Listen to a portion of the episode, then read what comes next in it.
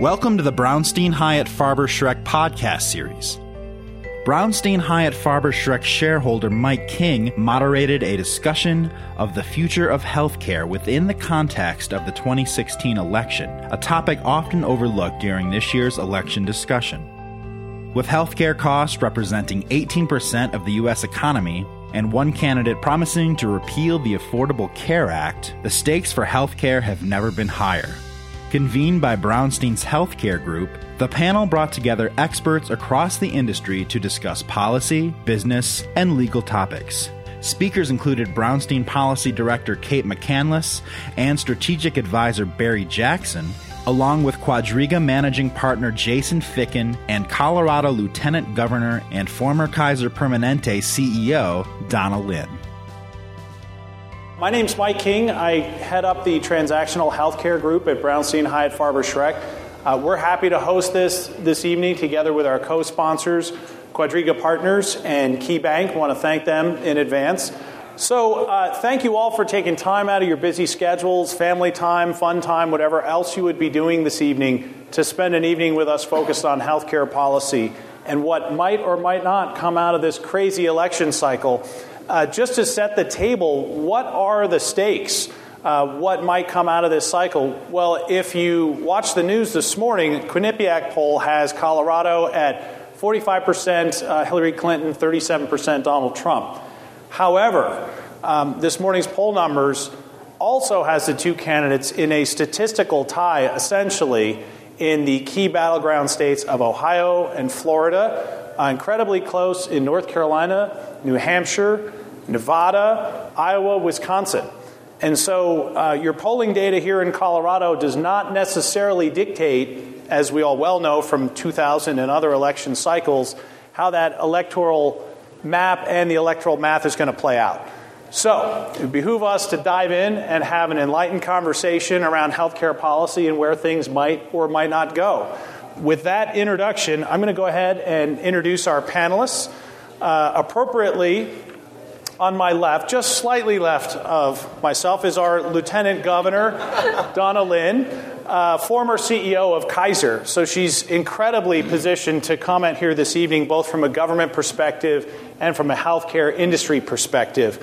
Uh, she is officially Doctor Lynne and was sworn in as Colorado's forty-ninth Lieutenant Governor and Chief Operating Officer on May twelfth, twenty sixteen, widely respected as a leader in the private sector and an expert in the health field. Prior to assuming her roles in Colorado state government, she served as the E V P of Kaiser Foundation Health Plan and Kaiser Foundation Hospitals, and as group president responsible for its Colorado, Pacific Northwest, and Hawaii regions. That uh, Hawaii region I might have to do some diligence on. To look into that.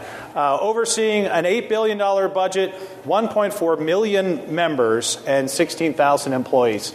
Welcome and thank you for being here. Uh, slightly left of myself, I don't know if that's a double entendre or not. We'll find out here tonight. Jason Ficken, managing partner and founder of Quadriga Partners, healthcare investment banking firm. Uh, he has over seventeen years of merger, acquisition, and capital raising experience. Prior to founding Quadriga, he formed the healthcare group at Headwaters M B, leading a team focused on buy-side, sell-side, and capital-raising initiatives exclusively in healthcare services. Uh, he is our perspective from the business and transactional community this evening.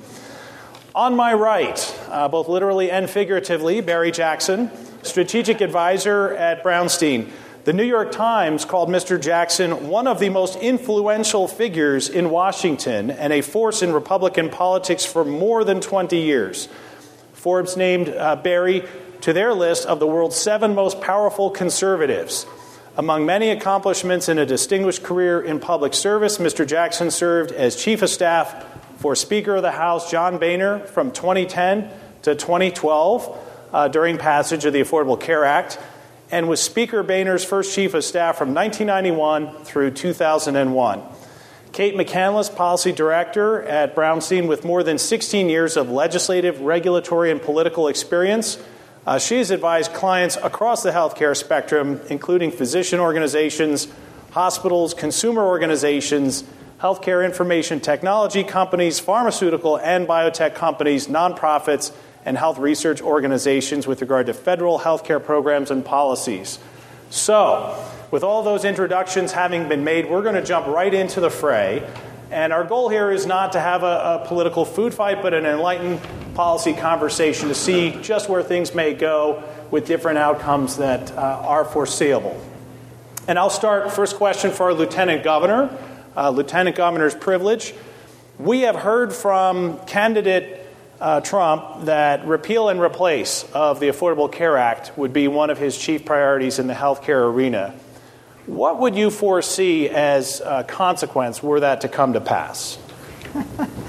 um, well, I think it's important to say and acknowledge what has the Affordable Care Act done to understand when you undo it, what you're undoing. So as we know, twenty million people, which is not an insignificant number, now have health insurance either through Medicaid or through the exchanges, and they didn't have it before. Um, there are, and so coverage is one issue. I think the other thing that um, we have to acknowledge is coverage of things that are go under the category of essential benefits, which, um, you know, encouraging preventive care, making sure there is coverage for behavioral health, uh, and so many other things. Also, you know, you repeal it, all those essential benefit um, provisions go away. And as we all know, and I'm sure some of you probably have people in this category, the um, elimination of lifetime uh, maximums is a huge issue, I'm sorry, annual maximums, because people actually quit their jobs because they may have a catastrophic need. I have a friend who's had two liver transplants and cancer. She literally left her job in order to get another job because she was hitting those maximums before um, Obama, the Affordable Care Act was passed. So um, you unspool all of that, and we have um, twenty million people uninsured again, potentially. We have a reduction in um, important preventive benefits that contribute to the health of the United States, and um, I'm not sure what the replacement is. I don't think I've heard that there's a replacement. It's sort of let the markets do what they want, and as I mentioned to you, um, buy insurance across state lines, which I've been in this business thirty years. I've never understood how that will solve our healthcare problems. But um, so I think you are, we are two and a half, two and three quarters years into a um, very uh, well-thought-out um, concept, which is in order to reduce the cost of health care and improve the quality, we need to cover people. That's what every other country, uh, industrialized country in the world does, and that's why their cost of health care is half the cost of ours, and that's why they rank higher in health outcomes than the United States does. So I haven't heard the conversation other than the ideology around when you unravel it, how you would um, reduce our costs and improve our quality. So I think, let's see, can I pick a, a, a word like chaos or pandemonium? If you simply said, let's unspool it and start all over. And I think, quite frankly, um, most people are unhappy with their health care right now because of cost. But um, they're not unhappy because of their coverage, because they do have coverage and they can take their card and get coverage where they need to. So uh, to frame it up for Mister Jackson on the right, uh, in the words of our esteemed uh, Republican candidate, healthcare is a disaster. Uh, so if we repeal and replace, uh, Barry, what comes next? Yeah, look, I, I, first off, I think it's really important to understand, regardless of the outcome of this election, um, A C A is going to be amended. And it's either going to be amended, depending on your point of view, in minor ways or major ways. But uh, having sat at the table with Speaker Boehner and President Obama when we were trying to do the big compromise in two thousand eleven and then again in twelve, um, the president recognized that there were things in the law that already at that point they could tell were not going to be working correctly. But there was this fear that if you moved legislation, that you were opening this Pandora's box and you couldn't keep it limited to just a single thing about, you know, redefining Cadillac tax or adjusting what the, the scope of coverage is, or you know, a myriad of these things. So first and foremost, right, both Secretary Clinton and Donald Trump have said it's going to happen, and it's going to happen regardless of the politics. It, it just has to. The, the system, as it's structured now, won't won't be able to continue. The second thing you have to remember in this regards is that in February of two thousand seventeen, whoever the next president is, he or she has to present their first budget. And that first budget, most likely, according to what the Congressional Budget Office is forecasting today, is going to have something close to a seven hundred billion dollars annual deficit. So the notion that you're going to go into A C A, which C B O now says is a cost driver, not a cost saver, and you're going to adjust it, and you've already got this seven hundred billion dollars deficit, both of them are going to have handcuffs in terms of what they can actually do. Um, I don't think you're going to see a full repeal, though there's people on my team that think government has no role in this. Um, clearly there's things in the bill that make sense and difficult to roll those back. But uh, you know, the lieutenant governor's probably right in the sense that not handled correctly, chaos. But I also think doing nothing results in chaos. There's so many, especially on the cost side, there were so many components that the administration has just delayed and delayed and delayed putting into place.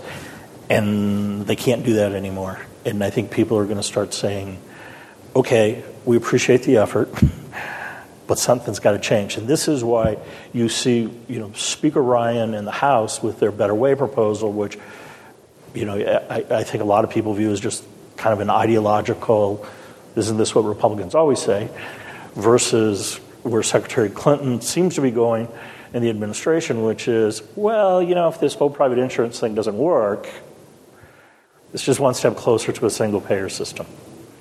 And um, and I know I sound like I'm black helicopter on this, but I just gotta I just gotta ask this question. You, you've got four of the major private insurance companies go to C M S and H H S and say, look, we're not going to be able to participate in the exchanges unless you allow us to merge. We've got to find ways to expand into different markets, and we've got to find ways to get more efficiencies out of the program. And then the Department of Justice sues to stop the mergers. And something just doesn't seem right, because we clearly know that cabinet agencies talk to each other all the time. So I'm just wondering how the phone call from H H S didn't make it over to D O J.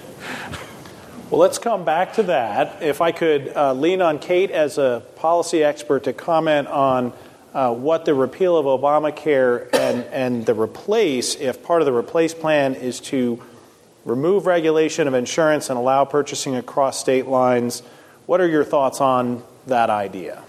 Well, I think, um, you know, I, I tend to personally agree with the lieutenant governor. I'm not sure that that is the panacea of fixing health care. Um, you know, it, it is certainly a talking point. Um, it kind of overlooks the fact that we currently do have a system in place that does allow for the sale of insurance product across state lines, as long as the two states either have entered into an agreement or there is some basic, you know, regulatory consumer protection framework. So there are places where the, that is an option. Um, you know, I think it is a talking point that has been latched onto. It's a talking point that, that is easy to communicate for a candidate that seems to have trouble communicating sometimes, unless he's mic'd. And so I think that, you know, I, you know, I, I think that it, it may not be the uh, the be all end all.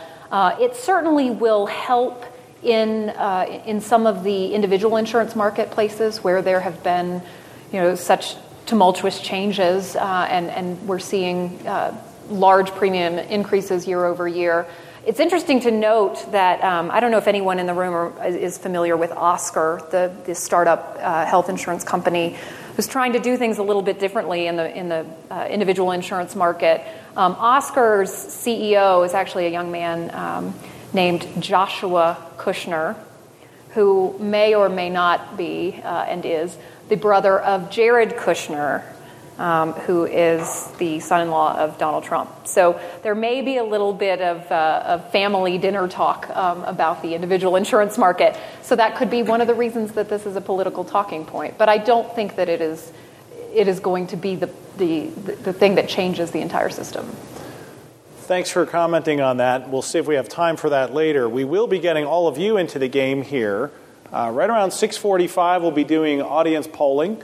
Uh, you have the questions in front of you. I know you'll be studying up so that you can vote and vote often on your cell phone. Uh, don't worry. The texting program that the firm has procured uh, is not one that will result in giving away your identity, your politics, uh, or your information. You won't be spammed as a result of participating. Uh, we paid for it uh, so that it would be uh, a secure line. So be thinking about your opinions on all these subjects, and you'll be on the spot here, not in the too distant future. Uh, Jason, as an advisor to corporations uh, and industry players, what are folks in the marketplace saying about the election cycle and what might or might not come of it? Is there indecision? Is people wonder what might happen, or are people proceeding business as usual? Yeah, I think unlike whatever the polls may actually say, the marketplace is clearly indicating that Miz Clinton is going to be elected. It is business as usual. And ironically, when you start to talk about Republican versus Democrat, oftentimes you have more of a pro-business leaning on the right side. But most of our clients, most of the participants in the marketplace right now really want to maintain the status quo.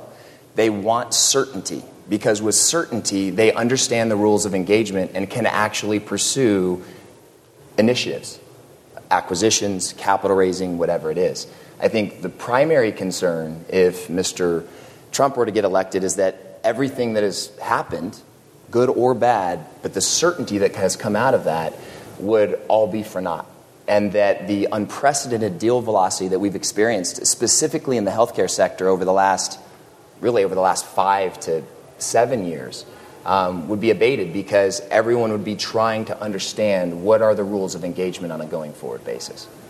Let's tackle one of those head on. So velocity of transactions. There are a lot of folks out there who think that velocity is too quick, that the Federal Trade Commission, Department of Justice should play a more robust role in pumping the brakes.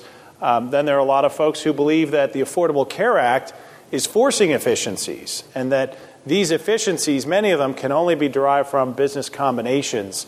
Um, Cate, what's the scuttlebutt on the Hill in terms of what may come out of the election antitrust-wise, one winner or the other? So there's there's certainly been some discussions uh, on the Hill over the course of the last fifteen months or so, uh, specifically around stark anti-kickback laws and how uh, how the the A C A has made this A C O and collaborative model uh, obviously the, the way of the future, and yet there are many providers who are finding themselves in a conundrum, as you mentioned, um, as we spoke about this, a lot of people coming with really great ideas only to find out that that's not something that you can do. And so the Hill has been actively engaged, the uh, the Senate Finance Committee and the, and the House Ways and Means Committee with jurisdiction uh, over these matters, has been asking questions of, of industry players and associations. What can we be doing better? How can we Uh, how can we be changing some of these these laws so that the A C A can be more efficient? And to be frank, these are conversations that are being had on both the Republican and the Democratic side. So I think that regardless of the outcome of the election and the potential flip in a Senate, uh, you could see this activity going forward as, as they recognize, particularly in the provider community, uh, that consolidation is a good thing. So the False Claims Act was actually written in eighteen sixty-three in connection with the government wanting to ensure that it wasn't being built on its transactions with suppliers in the Civil War. So a lot of these laws, Stark, uh, Anti-Kickback, False Claims Act, uh, go back a very long way. And uh, in terms of antitrust, the D O J and F T C have proclaimed, and as recently as this past week, I've called some of my own contacts, that there's not an exception for the Affordable Care Act. There's not a permission to merge because the right hand and the left hand are not necessarily on the same page. The Affordable Care Act is requiring efficiencies, and yet the F T C and D O J believe that their mandate to uh, prevent undue concentration remains the same. So uh, stay tuned on this one. There was actually an interesting case out of Pennsylvania, the Penn State Hershey Medical Center was going to merge with Pinnacle Health System. And Judge Jones, in that case, actually for the first time recognized an Affordable Care Act defense to the merger that, well, you've been mandated to find efficiencies, so we're going to allow this merger to proceed. Now, that case was later overturned in the Third Circuit on appeal, not on the Affordable Care Act defense grounds, but on how that market was defined. So uh, I think we stay tuned and try to see what comes out of the Hill in terms of reconciling some of the Affordable Care Act's mandates with some of these existing laws that are still the same. So I get calls every day with uh, innovators in healthcare. Let's do this idea. This would be great. This will really drive some efficiencies. And I have to say, time out. You know, all the old rules apply. We still have Stark. We still have anti-kickback. We still have antitrust. So I'm glad you're creative and innovative, but we've got to live in, in that existing regime. Uh, Barry, what are your thoughts on what may come out of this effort on the Hill?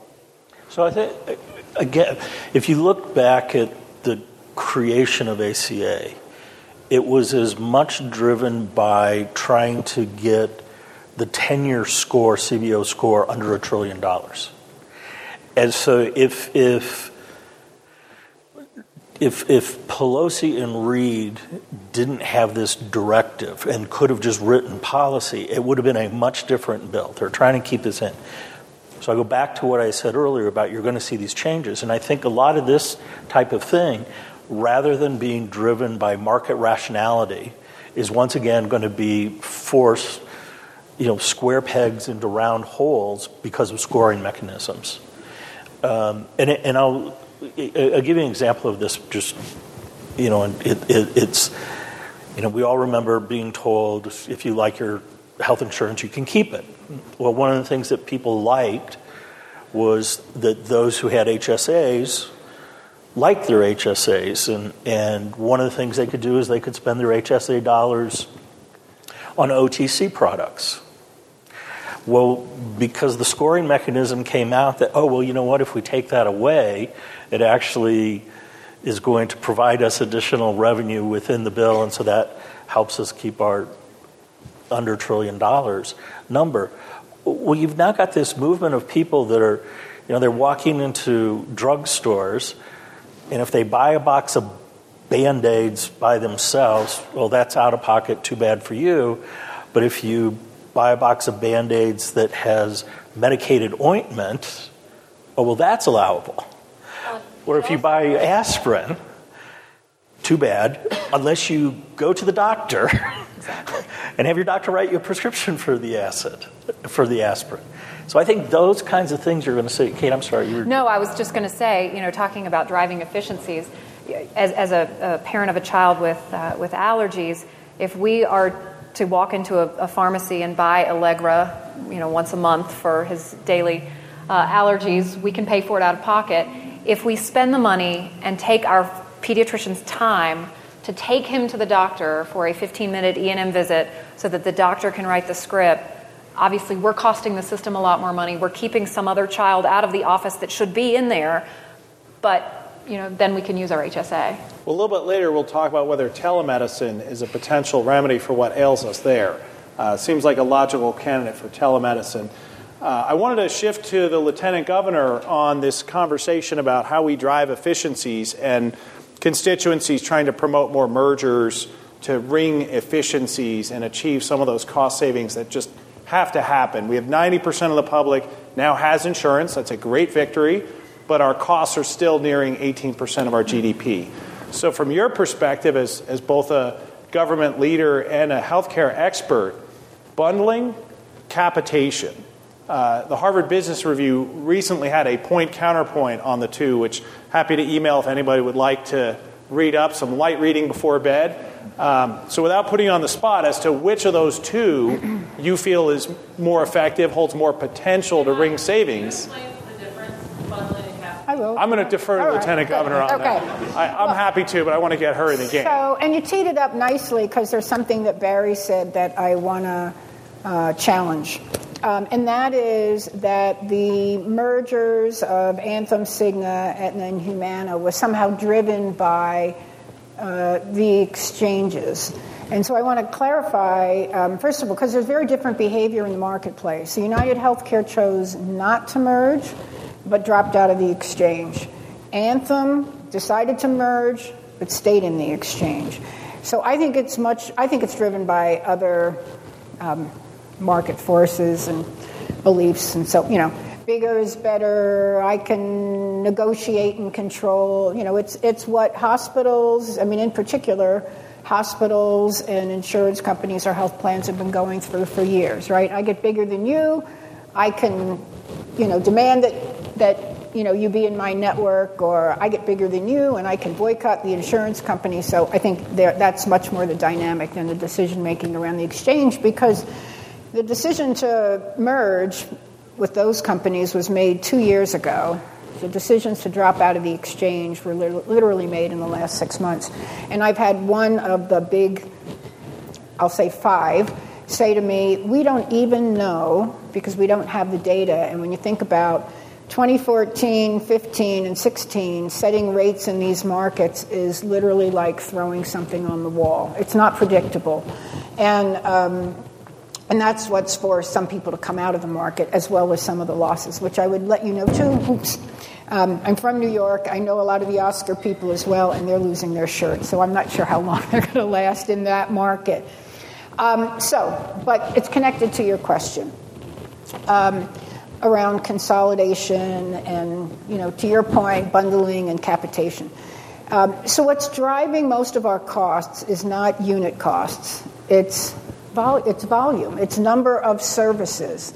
And um, while certainly you could point to pharmaceuticals and say it's unit costs of things like new drugs, um, in a lot of, of other sectors, it's uh, it's u- what we call utilization. More things being done. And many of them are good things, but many of them add costs up front and maybe save money way down the road, or you're avoiding potentially something down the road. So I guess I'm a fan, and this is old me, because I don't know if new me really should have a perspective on capitation and bundling, but we do run the Medicaid program in the state, and we have state employees. So um, a bundle of a payment, um, let's use hip replacement as a good example. Um, instead of uh, every part of the hip replacement having a cost from what you do while you're preparing for your hip replacement, to the surgery, to care after the surgery, and there's lots of opportunities to um, take out the cash register perhaps and continue to increase costs. You say, how would you like a bundle payment for that? And Geisinger in, in Pennsylvania is sort of renowned for their work on that, as well as protecting consumers from, it didn't go right, and now I have to come back into the hospital, or I have to go into an emergency room or see a doctor for a related reason. So the theory behind bundle is it's a it's a deviation and an improvement on our fee-for-service system, where you just get, you pay a la carte versus a fixed-price menu. How's that for an analogy? Um, but at the extreme end of more risk and maybe more incentives is capitation, which, um, you know, having come from um, Kaiser Permanente, that's really what the system was founded on, which is paying physicians a capitated amount of money to take care of a patient, which theoretically gives them a reason to invest in taking care of them at the front end and not seeing um, them getting sicker and then generating more costs. So. Um, I'm, I'm just personally still a fan of capitation. I think it works. I think there's ways to protect um, providers when, you know, they get some um, bad cases, as we sometimes say, or there's some change in the risk pool, um, because I think capitation also gives um, physicians and other providers some independence from, you know, somebody breathing down their neck about the number and volume of services. So um, I didn't read the Harvard Business uh, article, but I will. And um, I think cap and, and I think to Barry's point too, the biggest thing the Affordable Care Act didn't tackle was payment reform, and that's what we need. No matter what happens, we still are paying sort of oftentimes for the wrong things, too many things. And that's a conversation we have to have with every player in the healthcare system, and how we, you know, short of um, price regulation, which, you know, there's lots of problems with, how we work on innovative payment models. But that was, and I wasn't in Washington, but I was trying to influence Washington in some ways, um, that would have been the bridge too far that probably would have resulted in the Affordable Care Act um, breaking uh, apart, because everybody got nervous about what payment reform might mean to them. So in terms of, Emily, to your question, um, bundling, there are bundling experiments, call them, and Kate, I'll ask you to comment next on C M S saying, okay, from now on, a knee replacement is part of the bundle, and if you do well within that bundle, you make money. If you blow it, go over the bundled rate for the knee replacement, you know, tough luck, too bad. So a bit of a, a carrot and stick approach to saving money versus capitation, where you have X number of lives are part of your program, and it's your job to keep those lives healthy. And if you keep them healthy, you're going to have fewer incidences of care, and that will cost you less money, thus creating a profit margin. So both creating, you know, a bit of carrot and stick uh, diplomacy, encouragement to keep people healthy and keep costs down, each in different ways.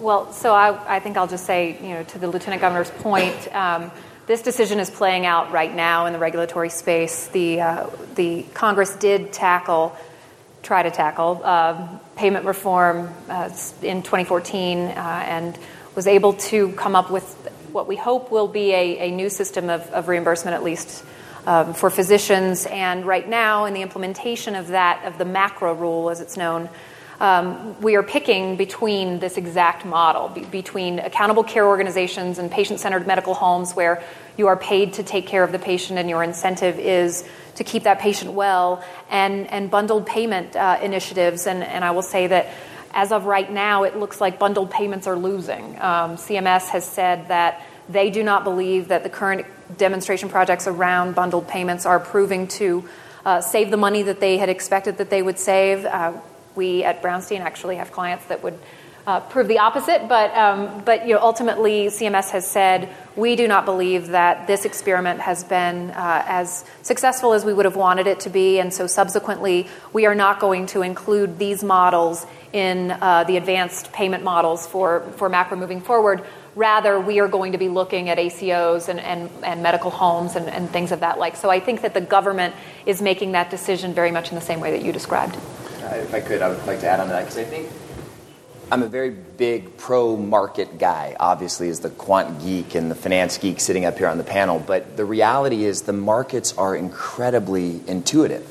So it's wonderful that you just highlighted that, but I would tell you the private equity community that puts money into the marketplace already knew that capitation was going to win. If you look at where things are being valued in the marketplace, it is size agnostic from a capitation perspective in terms of dollars that are going into that. You can be a primary care physician out there, regardless of the size of your practice, and you will trade at a significant premium relative to any other solution that's out there, because the marketplace, the capital, believes in capitation. They want you to be a participant in the solution that you're offering. And the best way for you to participate, unfortunately, because it's still America, is through capitalism, through the, the ability to actually make money. So you were going to get the next question anyway. I'm glad you jumped in. I was in. trying to subvert that next question. But. Wanted to get your thoughts. You're going to like it. It's a softball. Okay. okay, okay. Um, what does the investment dollar chase? So in terms of healthcare innovations, how important is having reimbursement for your innovation as part of the mix in terms of attracting capital? Um, that's not so much a softball question, because it's there's a lot of subtleties around it. The reality is, if what, like what I said earlier, if you can have clarity around the reimbursement environment in which you're operating, it's strongly preferable, because a private pay system is inherently economically driven based on the ebbs and flows of the broader economy. Just look at dermatology as a for instance. That's a physician practice subsector that has been very much in vogue over the last three or four years. You're seeing double-digit multiples of EBITDA, which kind of drives valuation, um, really supporting that industry. But the question is, when our economy turns down, what happens to the dermatological practice? Does it go down simply because people aren't getting as many elective procedures? Now, I would argue that actually with the aging population and the tsunami that exists from an elderly perspective, there's a lot more demand and will be a lot more demand that isn't elective in nature. But it's those components that kind of impact and I think jade an answer to your question. Net, net, if you have a consistent reimbursement environment, it's better. But the reality is, and I'm not caught in between right or left here, we haven't had a consistent reimbursement environment. As good as C M S is, they are all over the place in terms of their protocols, in terms of the systems that they try to implement. You have to look no further than home health. Anyone that's paid attention to the home health marketplace, you can see that C M S will talk out of one side of their mouth and say, we want everyone to be cared for in their home. But when it comes to reimbursement, there isn't an industry that's been more cut in the last two or three years than home health. So you have to really reconcile that juxtaposition to be able to answer the question that you kind of presented. So reimbursement stability is important to attracting investment. Correct. Thank you for that answer. So uh, I think in terms of a question that was left unanswered that I want to come back to, uh, Barry posited that uh, the four uh, departures from the health exchanges is really all part of uh, the eventual result of a single-payer system in the U S Uh, Phil Graham wrote an editorial published in the Wall Street Journal today uh, putting forward that very argument. Uh, Lieutenant Governor Lynn, how would you respond to that? Are we headed toward an inevitable single-payer system as a result of what's happening in the exchanges? Um, so maybe I'll say I hope we're not headed towards a single-payer system in the state of Colorado. That's number one, because that really would be a problem. Um, I, yeah. Oh, I'm on the record on that one, as is the governor. Um, you know, it's interesting. There is so much uh, conversation around the exchanges, but they cover ten million people. That's it. And that's why I think the conversation around healthcare has to be way broader. Um, And uh, I, I was mentioning, and I know a few of you were at an event on Friday in which a very esteemed, knowledgeable person said um, the Obamacare is causing the healthcare system to collapse, which I just didn't understand it, because we're all causing the healthcare system to collapse. Consumers are causing it to collapse because they have unrealistic expectations. They pay premiums of, um, and I always go to the the great Kaiser example, which uh, I have to clarify, Octomom, right? So Octomom, we did not impregnate her. She was a Kaiser patient. She paid twelve thousand dollars, somebody else did it.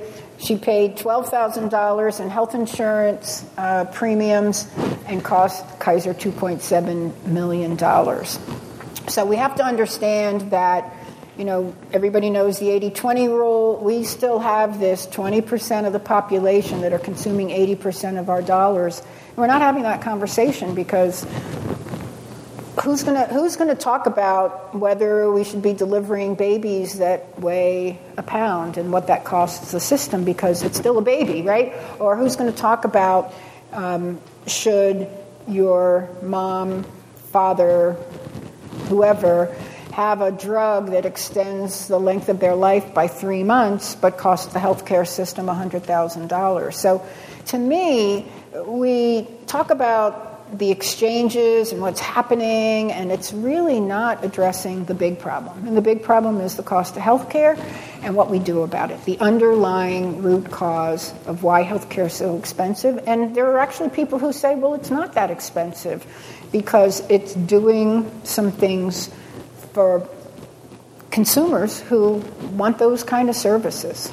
So that frames up a great topic, which is the rise of the consumer in healthcare. So I was at open enrollment just yesterday, and high deductible plan combined with H S As, uh, not you know divulging any state secrets here, but this is the trend. And uh, you've essentially got insurance if you blow through that high deductible.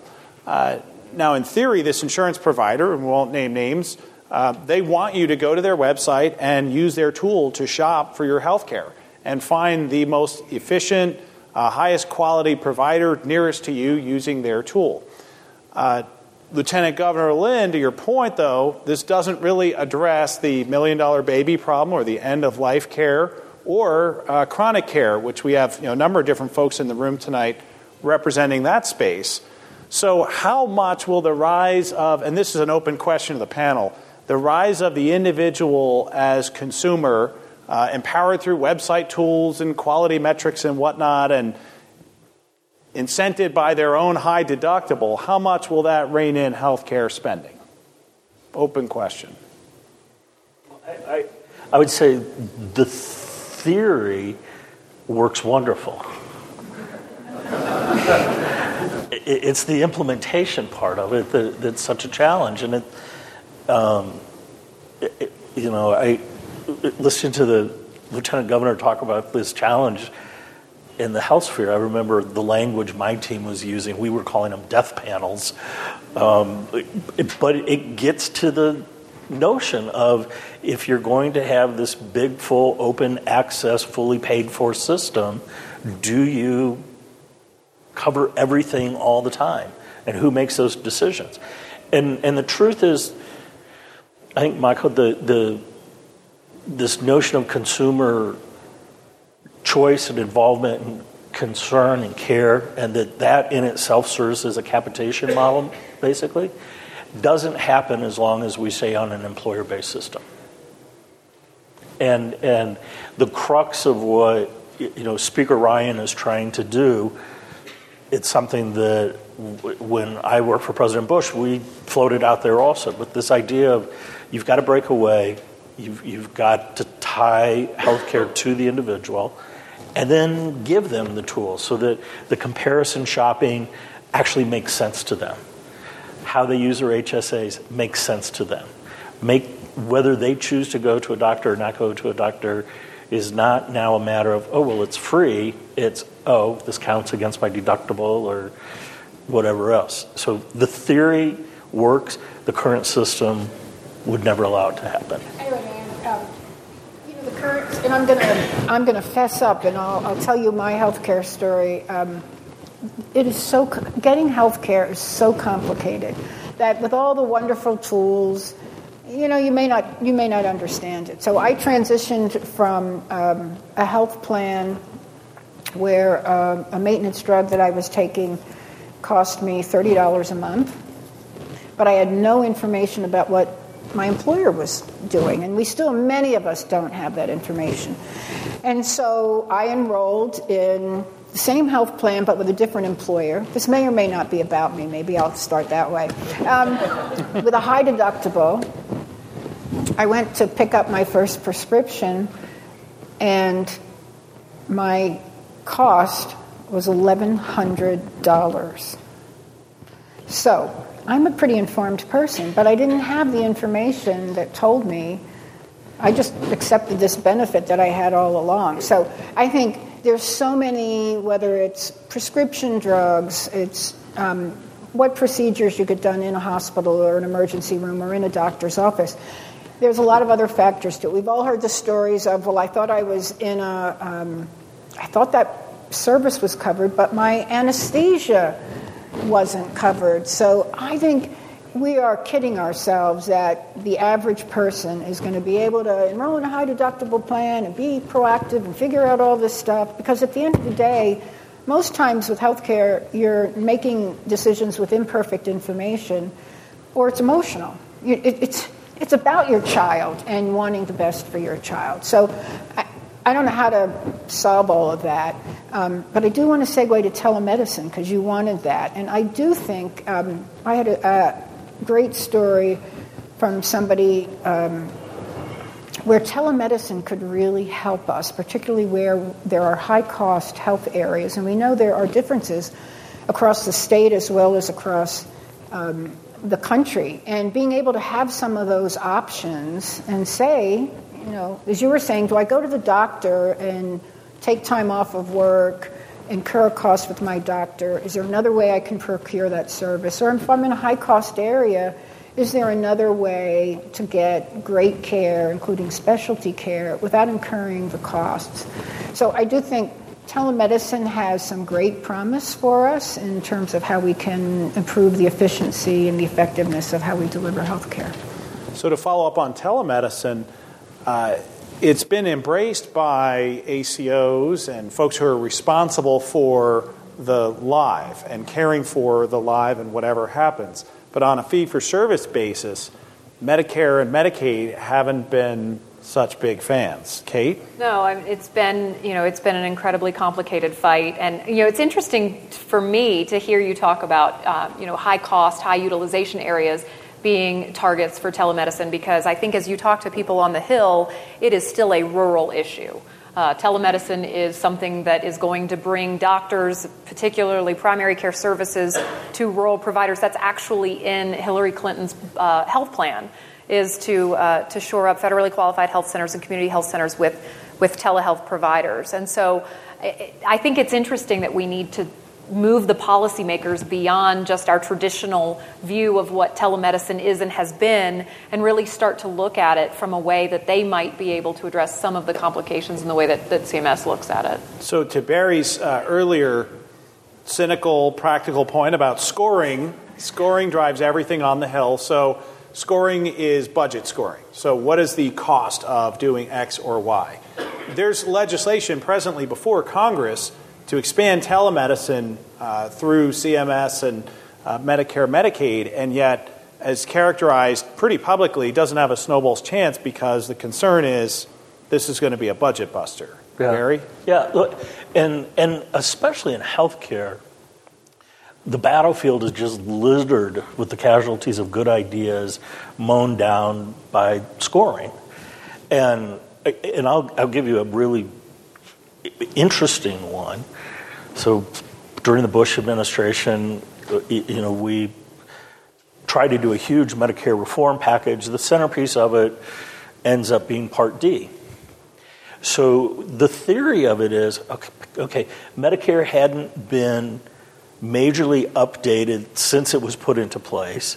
The advancement of pharmaceuticals in both a preventive and curative fashion were beyond the scope of what anybody could have realized in the nineteen sixties. The theory is, okay, if I, you know, you'd say this story, if I could take this one little pill and it would reduce the chances of a major heart incident by ninety percent, wow, that'd be huge eventual cost savings to the system. C B O gave zero credit for that. It was, nope, we think all the behaviors stay the same, the costs are all the same, and maybe after ten years we'll look at this and see if there's been any changes. So on the Republican side, conservatives went nuts. We're adding new entitlement spending. It's going to break the budget, blah, blah, blah.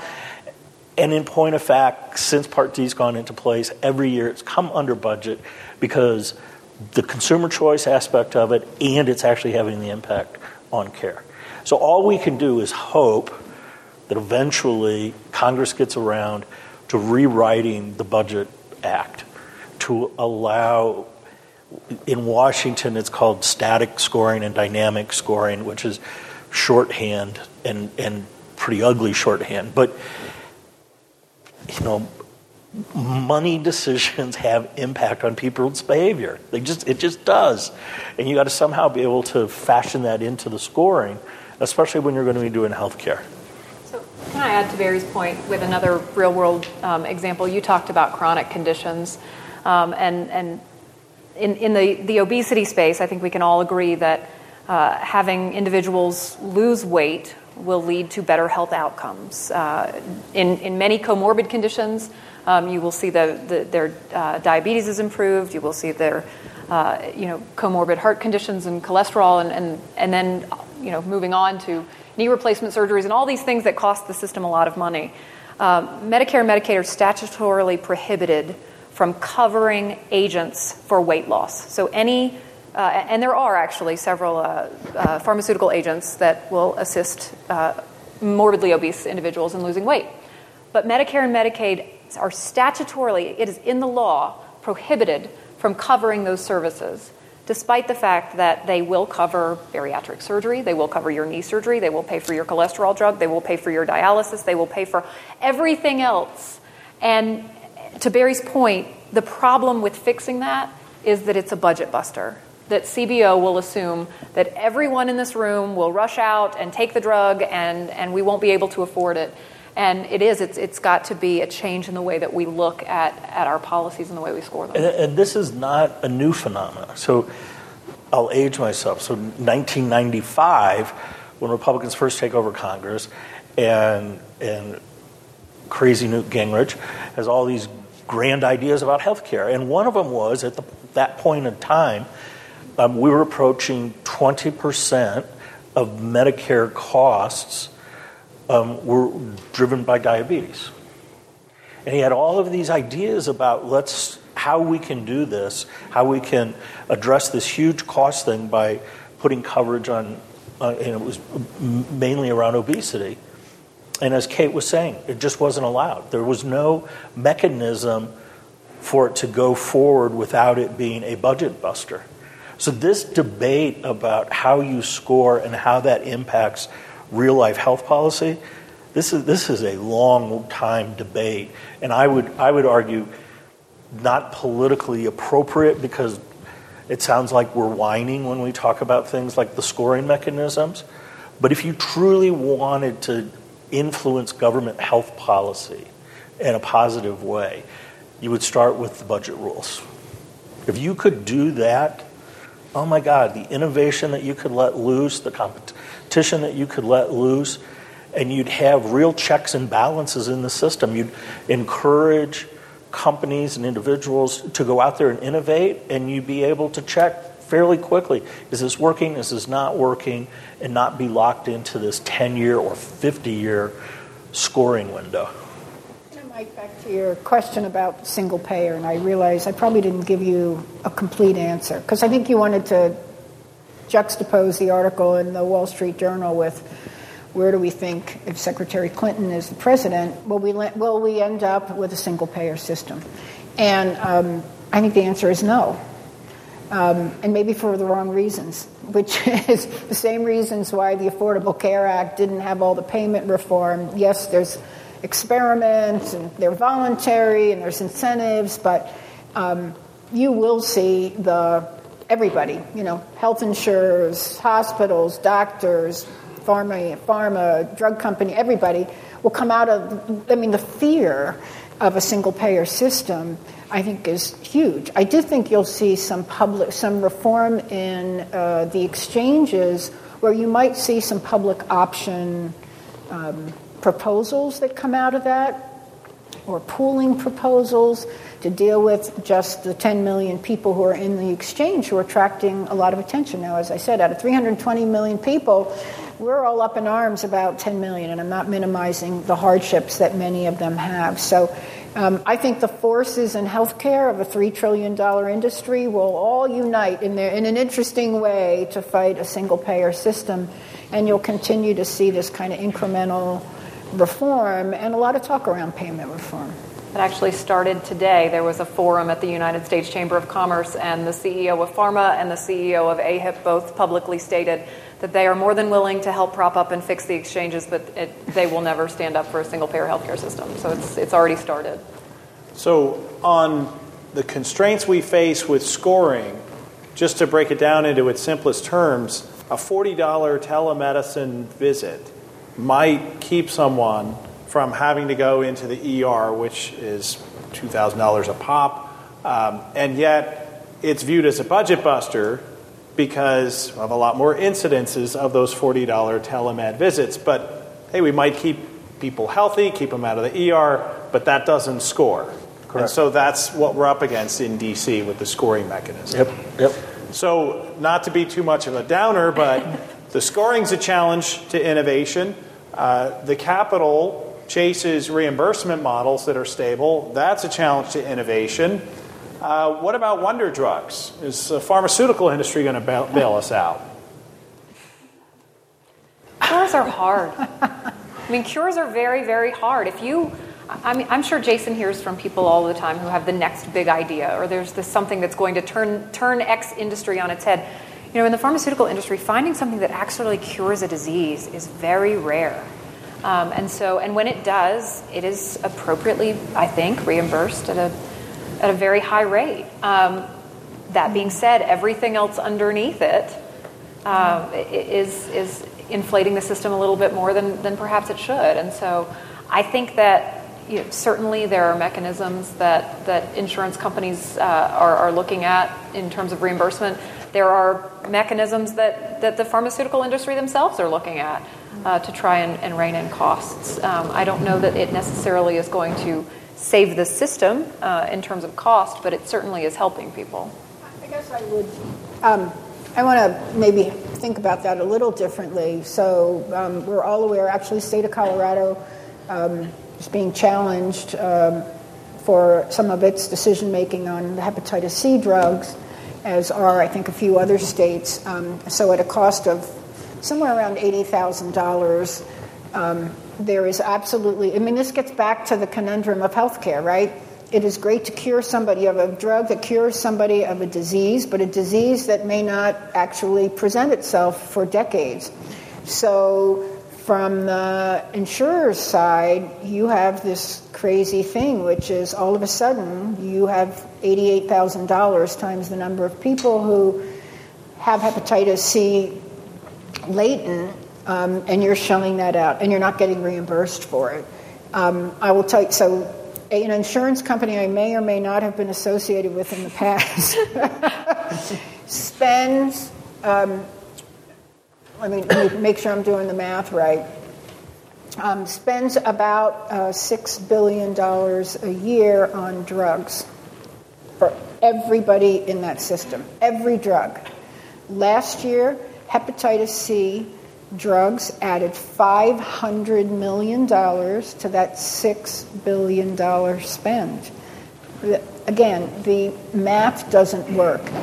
The, there were no savings, so maybe there was a modest savings associated with that drug being paid for. Um, and this is a business. I mean, I hate, I don't mean to sound cold. It is great to provide the cure, but the business model doesn't work. So, of course, the premiums have to go up by five hundred million dollars to everybody that has insurance. And then guess who gets blamed for health care costs? The insurance companies. We had an article today about Uh, Johnson and Johnson's lead product, Remicade, uh, now facing competition from Pfizer's new drug, Inflectra, which is a biosimilar. And so um, we'll come back to this if we have time after our audience snap poll, which I want to get you all in the game, uh, but the notion of unleashing greater competition in the pharmaceutical industry by uh, perhaps relaxing the standards for biosimilars and other competitive drugs that perhaps could drive down prices. So, if everyone could take out your phone, panelists included, we don't want to disenfranchise the panel, and text uh, the word Brownstein to two two three three three, and this is in your poll that's right here in front of you. This is the uh, most fun of the whole evening, so... What would you... Oh, thank you. Got it. Unless, of course, you have... a BlackBerry that doesn't do apps. We'll get you a tin can with string, do you, Barry. Do you want to, do you want to answer online? Sure, yeah. Does that mean you guys have to agree on all your votes? We might agree. Okay, so our first question, and this is entirely anonymous and no spam will result, um, or so I've been promised. Uh, your first question is your party affiliation, A, Uh, Democrat, B, Republican, C, unaffiliated, D, Libertarian.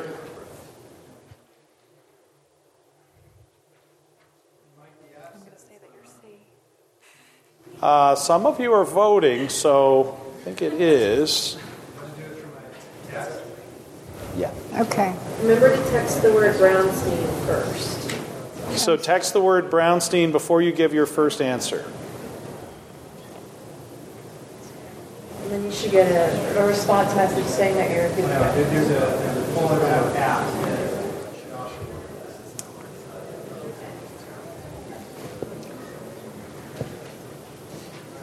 So you should get a message that says you've joined Brownstein's polling session. powered by poll everywhere dot com. All right, so uh, first question that's on the table, Democrat A, Republican B, unaffiliated C. Um, and thus far, the unaffiliateds are leading the room. We've got uh, seventeen of you, thirteen Republicans, eleven Democrats, uh, two Libertarians. Go Gary Johnson. All right, so next question.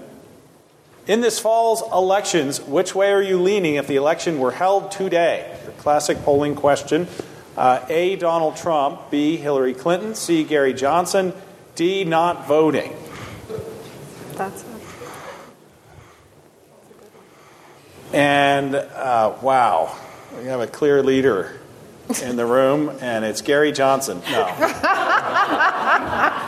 We have Hillary Clinton at uh, thirty-three, Donald Trump at seven. Someone just changed their vote. What did he Don't say let today? Us affect you. Gary Johnson's got six votes and not voting three. Uh, somebody needs to talk to those three people. Those could be the deciding votes, the theoretical hanging chads.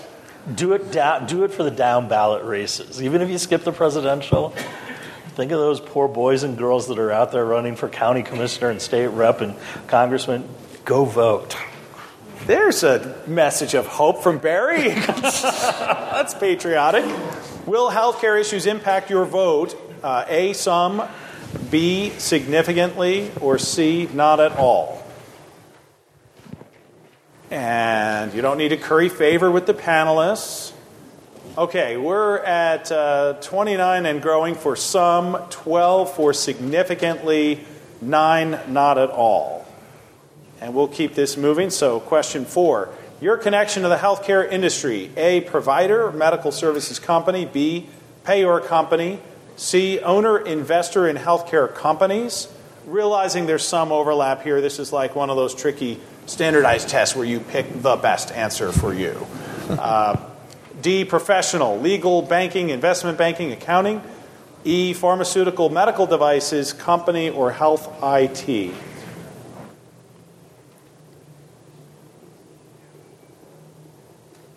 And we're going to close the polls here in just one moment.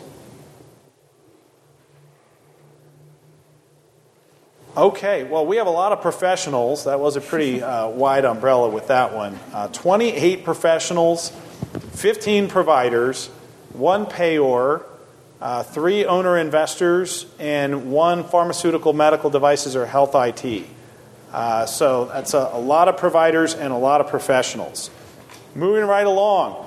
Question five, do you believe that the Affordable Care Act will ultimately be viewed as a landmark legislative accomplishment? And the votes are already piling up. Barry, I know some of those are yours and Kate's. Uh, should be repealed and replaced. B, did not go far enough to contain costs. C, should have gone further toward a single-payer system. D, uh, Bernie Sanders is out here telling us that's the case. And we're going to close the polls. Uh, thirty-one of us, thirty-two now, Uh, believe that, C, it did not go far enough to contain costs. Uh, nine people think it will be viewed as a landmark legislative accomplishment. Four of you think it should be repealed and replaced. And three of you think we should have gone further toward a single-payer system. Uh, sort of your classic bell curve in American politics. I mean, four repeal and replace and three single-payer, and a lot of people thinking we need to ratchet down costs. Question six, the number one challenge with the Affordable Care Act. None good law, people complaining, or just political opponents. Uh, B, not enough choice on the health exchanges. C, insufficient cost controls. Or D, too much being done through regulations. And we've got a runaway winner here. We're going to close the polls in a moment. Uh, no one in the room has said, uh, no problems, good law. One person said not enough choice on the health exchanges.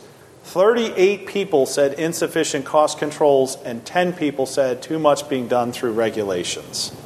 So moving right along, the best way to reduce healthcare spending. And the panelists, by the way, are going to get to uh, debate and reflect on these results.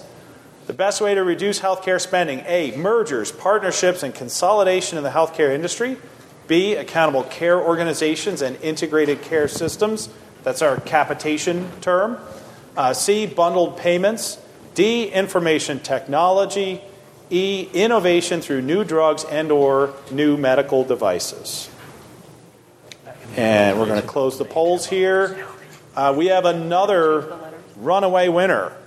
Uh, mergers, which I, I will probably be fired by my managing partners. I didn't vote for mergers, even though they are my livelihood. Uh, we only have four votes for mergers and partnerships.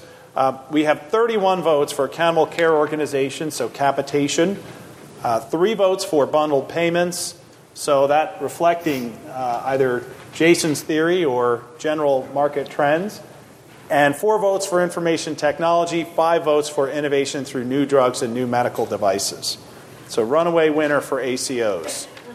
Question eight, the top driver of healthcare spending. A, poor communication coordination among disparate providers. B, paperwork required generated by payors and regulations. C, well-intentioned physicians overprescribing treatments, drugs, and devices. D, outright fraud and abuse. Somebody call the Department of Justice. Or E, uh, medical malpractice litigation. And we're going to close the polls here in just a moment.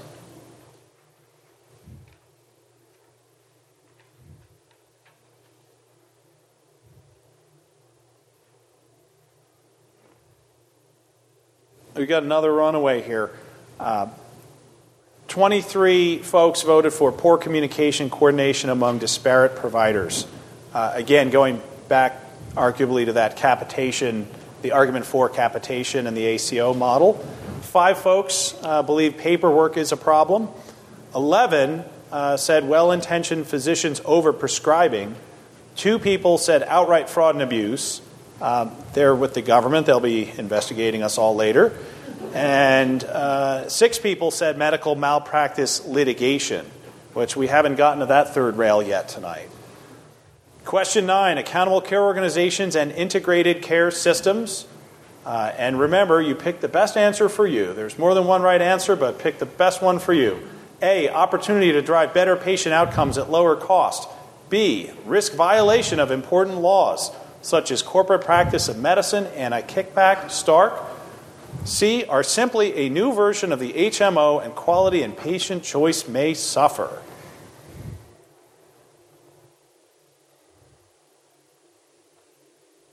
And we're going to close our polls. Another runaway win for A C Os. Uh, we are up to thirty-five votes and counting for opportunity to drive better patient outcomes at lower costs. Uh, only two people... Uh, the two regulatory attorneys probably said risk violation of important laws, such as corporate practice of medicine and anti-kickback. That's probably Sharon Caulfield and Emily Weber in our front row there. Uh, and then C, uh, simply a new version of the H M O, quality and patient choice may suffer. Uh, eight people are concerned about that chiefly. Question ten, mergers, partnerships, and consolidation in the healthcare industry. Uh, A, are an important tool to drive efficiencies, including better patient outcomes at lower costs. B, pose antitrust and other concerns, and quality and patient choice may suffer. C, are unnecessary to contain costs. Efficiencies can be obtained through other means. That would be uh, Deborah Feinstein from the F T C uh, taking that position. Uh, and then D, are a passing fad.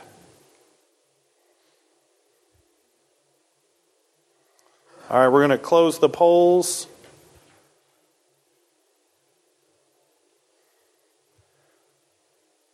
This one's a close vote. Uh, all hanging chads being tallied at this time.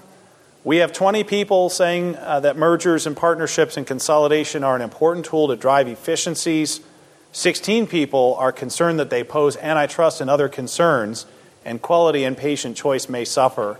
Um, pretty much reflecting the the bid-ask on the whole topic of mergers and consolidation and why the F T C and D O J view it as their um, sacred role to make sure that the consumer doesn't suffer.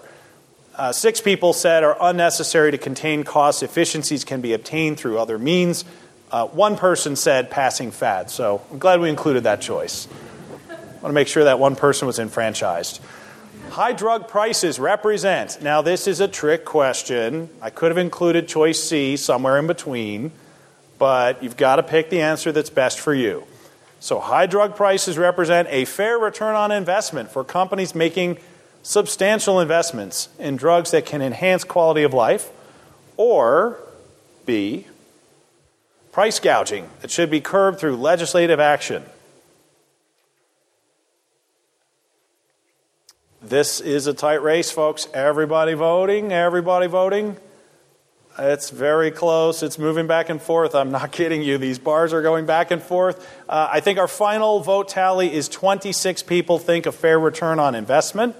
Uh, and twenty-one people think price gouging that should be curbed through legislative action. Even split there. Now we get into some really tough stuff. Price gouging wasn't tough enough. Uh, so here in Colorado, Proposition one oh six to allow medical aid in dying to those who are terminally ill as confirmed by two physicians. Uh, so Lieutenant Governor Lynn alluded to the million-dollar babies, beginning of life, uh, end-of-life care, and pile on with chronic conditions, and, and those are three areas that are costing enormous amounts in the system. Uh, so this at least is tangentially related. We're going to close the polls in a moment here, and we've got a real runaway win. Um, thirty-nine yes votes uh, for Proposition one oh six, now forty-one, uh, five no votes. So if this room is any indication, Prop one oh six may well pass this fall.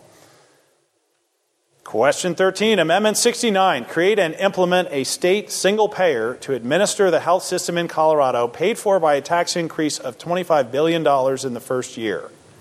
Had to put that tax cost on there so everyone knows the price tag.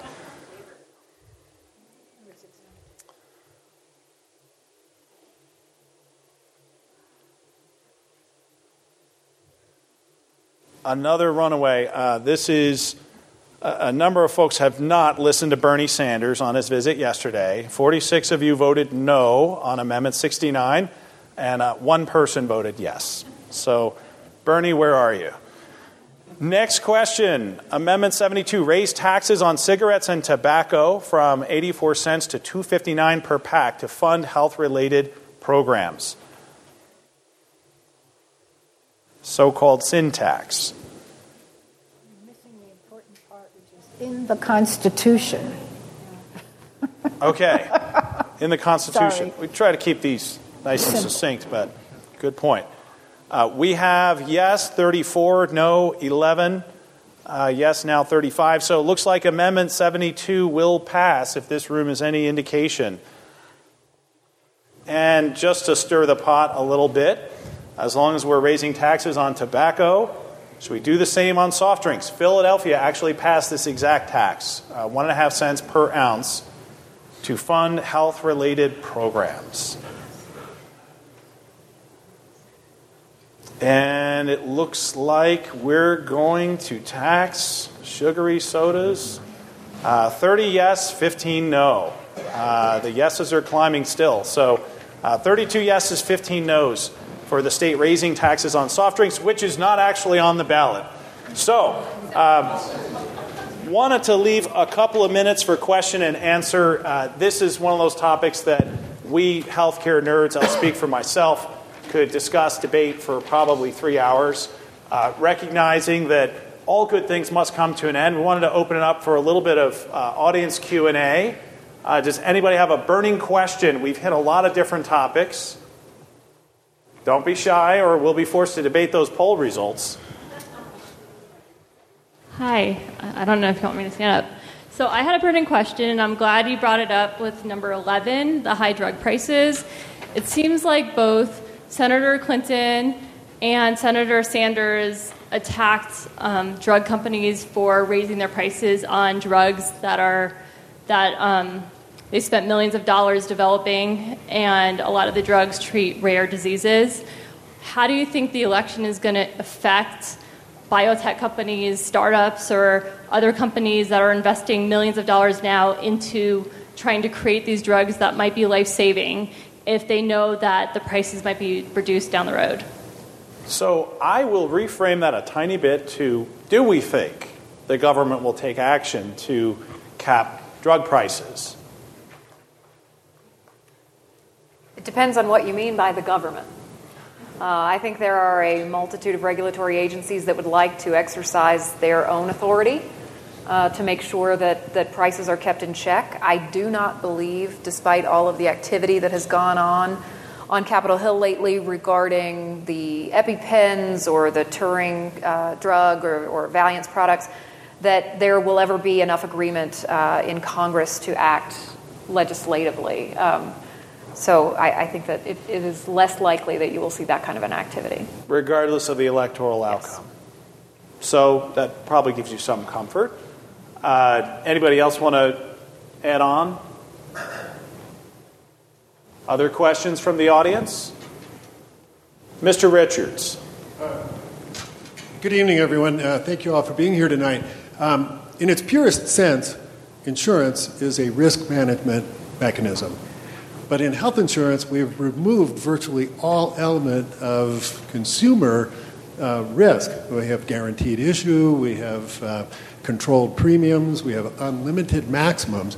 It seems that the only remaining element um, that would be reflective of a person's lifestyle choices would be if they're in an H S A with a high deductible and they have some motivation to preserve their funds. Um, is there any future in restoring some risk element to the pricing of insurance? Um, well, so, uh, you know, I remember a debate a couple years ago around, um, since you're, I know, an expert in a whole range of insurance uh, products, well, if you have different rates for life insurance for men and women, which we now know is an issue, or based on other lifestyle factors, I mean, the routine question, are you a smoker? So you pay a different rate. Um, there was even, back to the um, obesity conversation, you know, some thought around maybe you have different types of rates based on that. And, you know, a lot of advocates came out of the wall. And all of those conversations, which I think were happening during um, Governor Ritter's tenure, kind of fell apart. Um, I, I, I think it is the right thing to do. I mean, I, many employers, as you know, have sort of done a form of that by creating um, financial incentives for healthy behavior. Um, but I think changing premiums is probably maybe a bridge too far. Um, not that I don't wouldn't personally support it, but I think, you know, you're going to get a lot of conversation from different groups who would argue it's discriminatory um, if you were to do that. I'll just relate a personal story. I was at a corporate industry event last Thursday night, and it comes out that I'm moderating this panel, and uh, this individual, she was... She acknowledged, well, I'm twenty-six and healthy. Why do I need health insurance? I said, that's right. You're impervious. You know, you're invincible. You're young and invincible, and that's great. But if something happens, and heaven forbid you're diagnosed with something or you have an accident, insurance is kind of a good thing. Well, aren't I subsidizing all those other people with all those other conditions? And I said, right. But the seventy-year-old version of you will need the twenty-five-year-old version of you to diversify the insurance pool, and that's sort of the nature of insurance. But um, without taking a side one way or the other, as a good moderator, I'll just share that that's part of the challenge in uh, the Affordable Care Act is getting those healthy people in there to diversify the pool and create the benefits of insurance. Mister Chatfield.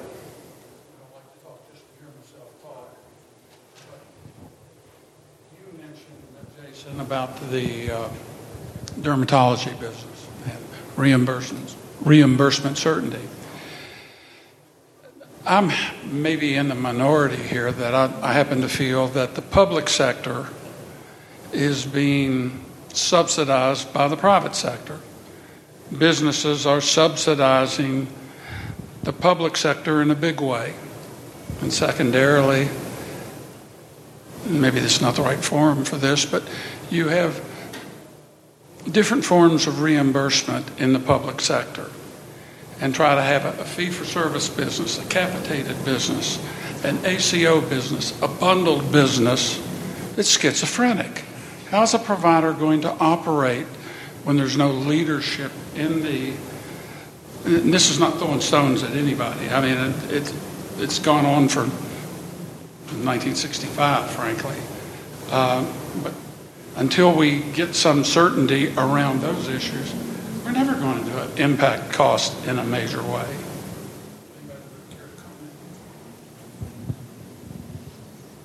Larry Chatfield for U S dictator. Propose uh, one solution or another. The lack of coherence, panelists, any any way to tackle that?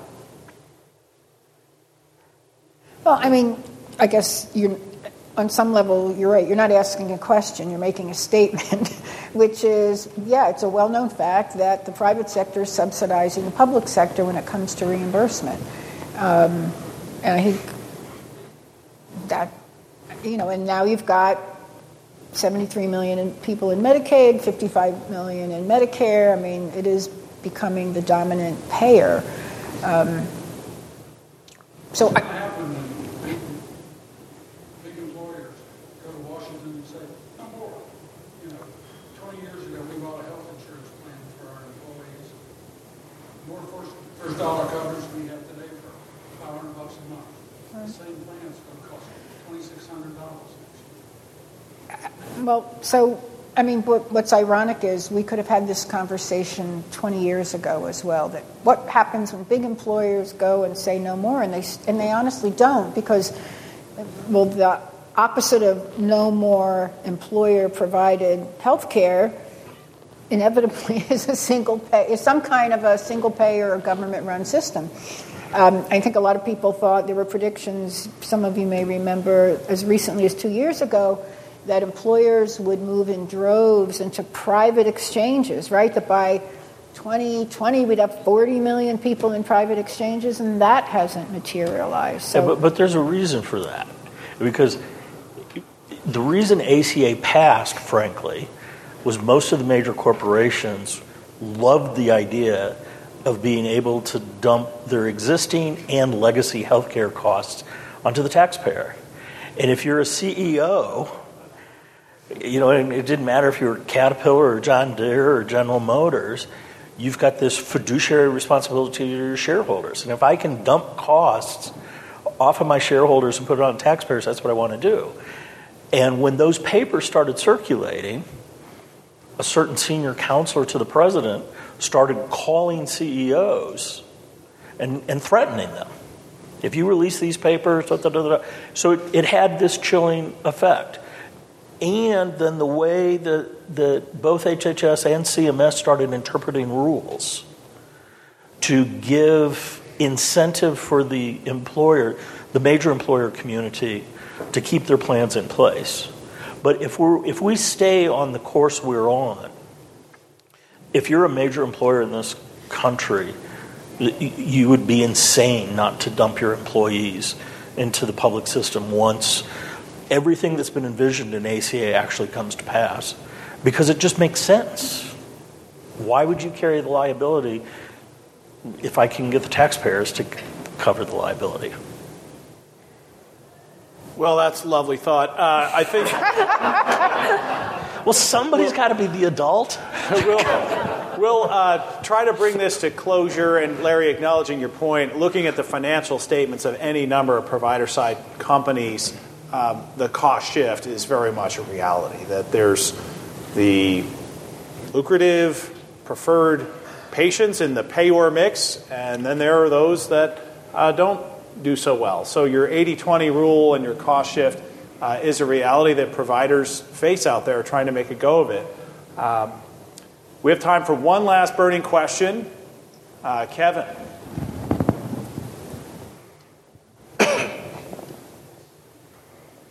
Thanks. Uh, this has been an amazing discussion. Really, thank you for organizing this, Mike.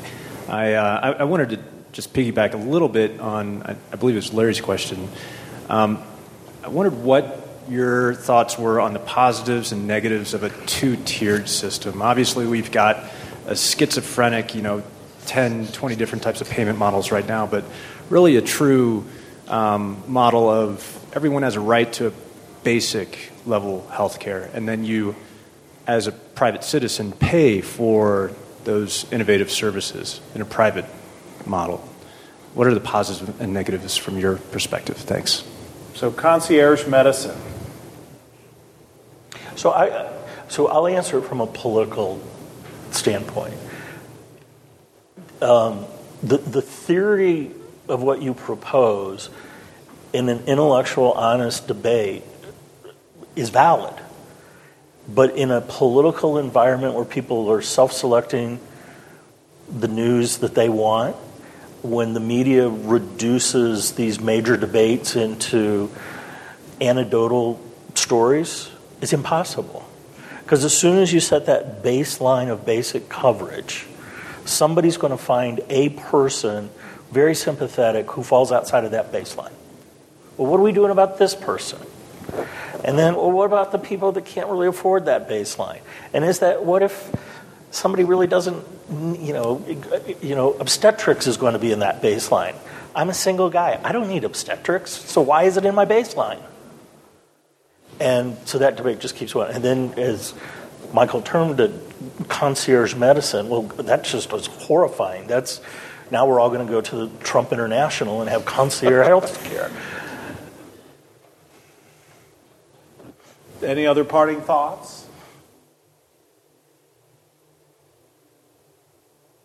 And there's an actual real-life example of exactly that with the hepatitis C uh, drug that A C L U bringing suit that that should be available to you regardless of your plan. So this is very much a real-life scenario. Well, you guys have been a fabulous audience. Thanks for staying with us, and thanks for participating in our poll totally anonymously. Uh, you won't be getting any Brownstein or other spam. Uh, and this has been fun. You know, appreciate it, and uh, please do keep in touch. And anybody looking for the capitation uh, versus bundling H B R series, I'm happy to share. I know you'll be after that quickly. Uh, thanks a lot, and many thanks to our panelists. Thank you all.